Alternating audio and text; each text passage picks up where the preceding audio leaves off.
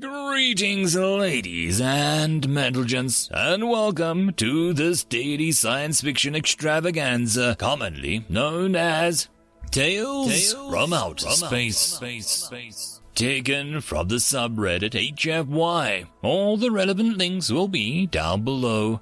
And, as always, I hope that you enjoy. And if you do, please consider supporting the channel. On to the science fiction. Story number one Embargo, written by Kuta8797. The human invention of FTL travel and subsequent integration with the intergalactic community were very normal and frankly tedious events. Diplomats raced back and forth, star charts were gifted, technology was traded, TV specials were broadcast, cultural analysis, etc.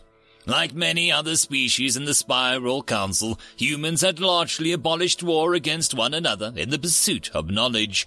Those species who never did so rarely survived long enough to develop warp drives anyway. But the way humans spurted right into the galactic community was remarkable. Gifted with a unique sense of empathy and a highly advanced intellect, the inhabitants of Earth quickly became favors for diplomats and traders with their uncanny ability to understand the feelings and point of view of other species, their motives and struggles. Demands for human diplomats skyrocketed. They were capable of understanding that words carried not only meaning, but emotions and feelings, and had learned on how to play on these emotions and intentions. Human mediating enterprises sprouted out all over the galaxy, as their expertise was a massive help in solving the many issues the space-sparing civilization faced every day, from planetary claims, resource demands, threats, deals gone bad, lawsuits, amongst others. A meeting mediated by a human most often resulted in both parties leaving happy and satisfied. This, of course, also meant that they excelled in plotting and lying, but few were the humans that made use of their skills in such a vile way. However, the one things humans excelled at was, uh, with no shadow of a doubt, trading. Trading was obviously present before humans arrived, but their methods quickly revolutionized the whole field. You see, Earth, humanity's home planet, while not poor on resources per se, has them scattered all over the surface in clusters, in order to cope with this, Terran nations established complex trading networks to allow workers to specialize in certain available resources while being supplied from somewhere else with goods that they could not acquire locally. While the galactic community rarely traded more than basic goods and luxurious local products, humans had experience in creating finery oiled gears of trade with multiple intermediaries. Once their freighters and enterprises were cleared for interplanetary trading, an economic boom began. Planets that had poor mineral veins were turned into breadbaskets to feed mining colonies. Freighters ran not back and forth, but in a cycle, taking cheap goods from a planet, ferrying them to where they would fetch a decent price and repeat. Terran banks began operating all over the inhabited galaxy, lending funds and credits for entrepreneurs to start their own businesses and thus create even more sources of wealth. They introduced an entirely foreign concept of community, the stock exchange. Within years, the Galactic Stock Exchange and Galactic Bank became the largest institution in the galaxy and are still to this day mostly controlled by humans. With the immense influx of wealth and quality of living, along with the smiling and trustworthy personalities, humans quickly became beloved by all. But all this trade brought an unexpected development. War. Civilizations that had once before been too poor to afford interplanetary warfare suddenly found themselves flooded with cheap minerals and fuels, allowing them to construct great battle fleets to rain down destruction on the neighbors. In particular, tensions began to rise between two species, the Cnudar and the Linar. These insectoid species had been foes from first contact, since the first thing they traded was shells, not greetings. Ever since, so they had remained an uneasy peace. Their lack of crucial minerals and interplanetary warfare, such as fryromite and tungsten, stopped the escalating on all-out war. With the human traders bringing in abundance of minerals, such restraints no longer applied. As tensions rose to a boiling point, not even human diplomats were able to defuse the situation. Both species demanded nothing other than the eradication of the other. One day, when the threat of war became unavoidable, the humans, for the first time in existence within the community, issued an ultimatum. Both parties were to stand down or face an embargo. Unfortunately, this message didn't get through, and the translators found no equivalent term for the expression on the alien languages, and war quickly broke out, with the Knudar invading Linar space. Only then the meaning of embargo was comprehended by all species. An embargo meant that all humans severed any trade connections, all banking links and business partnerships with both belligerents and threatened to do the same for any species that continued supplying them. If the humans were a regular species of the community, this would have backfired terribly, as they isolated themselves from the commercial network. But the humans were far too ingrained in it. All major trading hubs were owned by humans. The largest trading fleets were property of human corporations, banks, advisors, traders, suppliers, manufacturers, and even stock exchange itself were far too connected to humanity for them to be kicked out of it. And so, quickly realizing the dangers of being isolated from a trading network, all other species complied, and trade stopped arriving in Knud and Lund. The effects were instantaneous. For the last decade, all planets on the galaxy had evolved and developed themselves as part of a network. Planets were no longer self-sufficient, as trade allowed them to specialize, focusing on natural advantages of their own environment and relying on trade to fulfill other needs. As such, when the Knud and the Lin found no more freighters arriving and no more banks lending money, chaos broke out.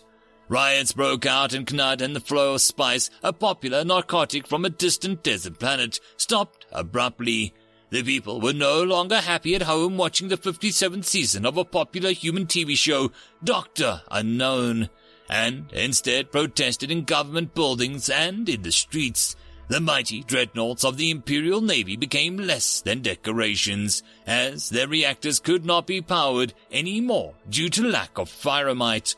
Meanwhile, in line, things were even worse. With food running lower every day, unrest began in the population.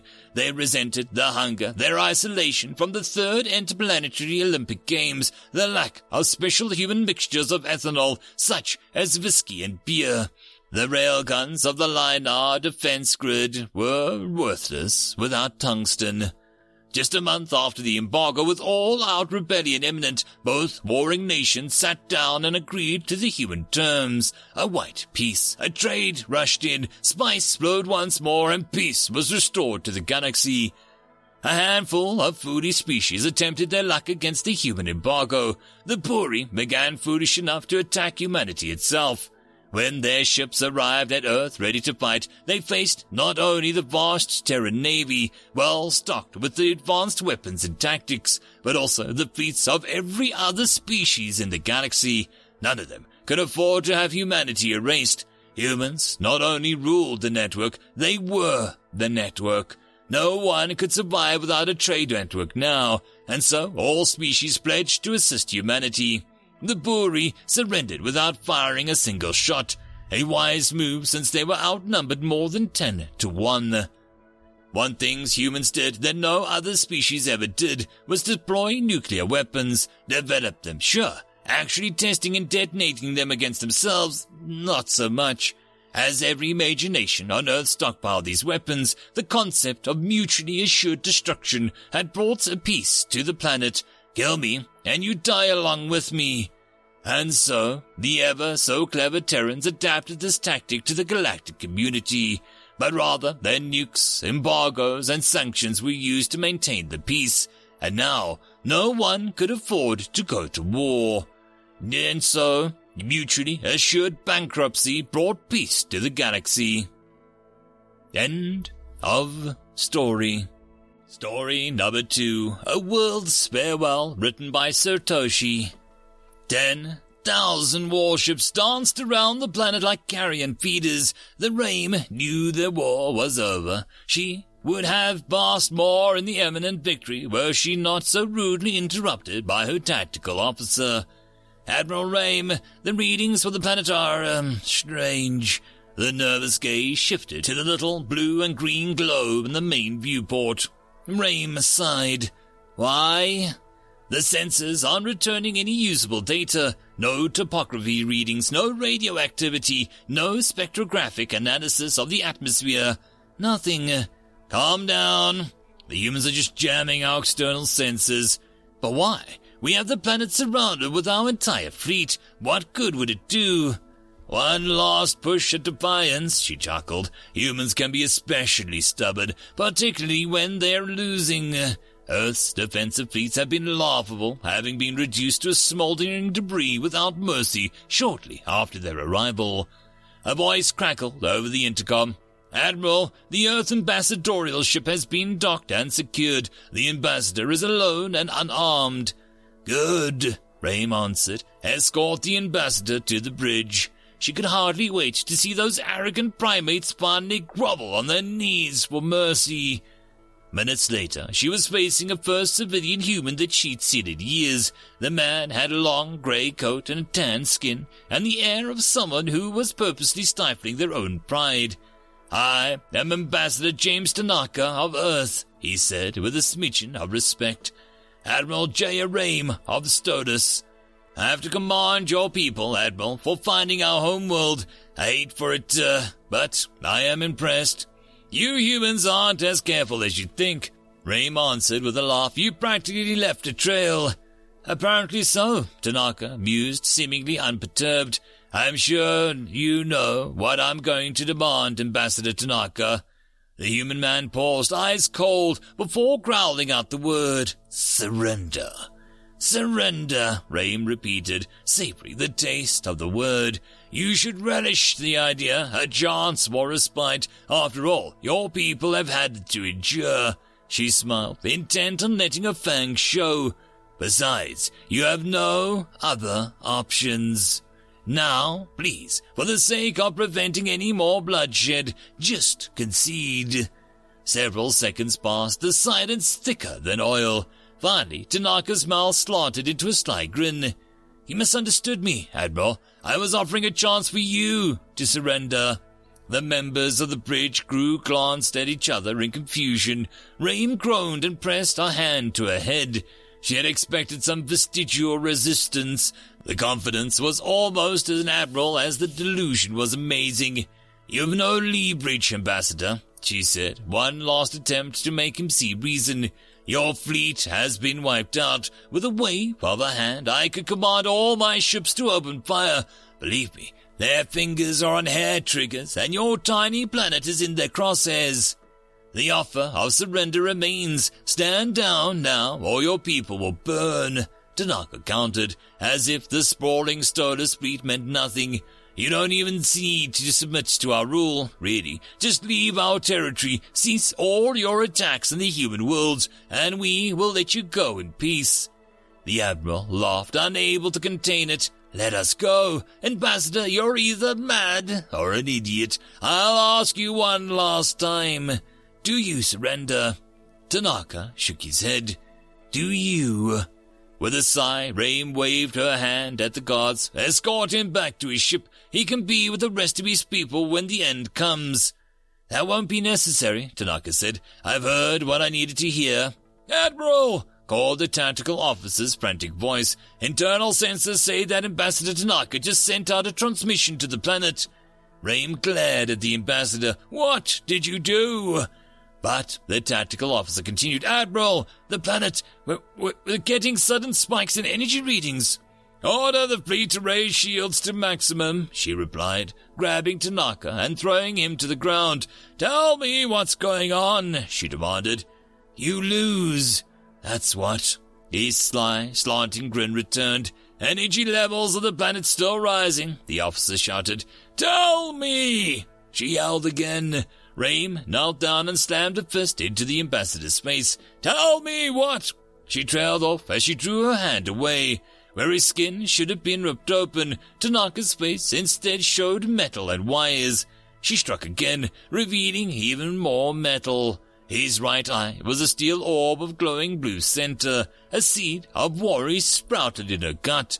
Rame drew her knife, repeatedly tore at the clothes and flesh of Tanaka's chest. The man held his smile without even flinching. Energy levels are still rising, Admiral. No, Tanaka wasn't a man. Rame could see that now. The mechanical parts, computer chips, and sparking wires that showed through his ripped artificial flesh were proof enough. A deeper truth began to settle in. She wanted to scream. Rame rushed to her fleet. Oh, Order the fleet to break orbit now! Full burn! She shouted to her crew. Tell them to jump as soon as they can. It's too late. The robot ambassador Tanaka sang in a whimsical tone. Gravity is a clingy mistress. Rame's mind drifted back to the defense fleet that had torn through the arriving at Earth. Had those already been lifeless too? On the main viewport, the surface of Earth faded like an after image. A hologram, Rame whispered, and the ruse. What floated in its place was a stark, smooth gray sphere. She glanced at the tactical officer's console. The energy readings from the sphere were reaching catastrophic levels. So the android ambassador laughed, an electronic buzz seeping into his voice. So glad you made it here, Admiral Rame. I hope your trail wasn't too difficult to decipher. But I'm sorry, Earth has eluded you. My master's home world is far, far away. There is only one situation where I've ever seen humans send androids at their enemies, Ray muttered, feeling powerless, even as the engines screamed against the gravity's embrace. Suicide missions. Fissures snaked across the massive sphere moments before it exploded, swallowing the starless fleet in an unrelenting light. End of story. And that, my friends, concludes this dose of science fiction fun. I hope that you enjoyed. And if you did, please don't forget to support the author from the link down below. But if you want to support this channel, there are links as well down below for you to help with. But the easiest way would be to share this video. And if you are so inclined, subscribe as well. I will see you all in the next episode, and I hope that you all have a fantastic time until then. Cheers.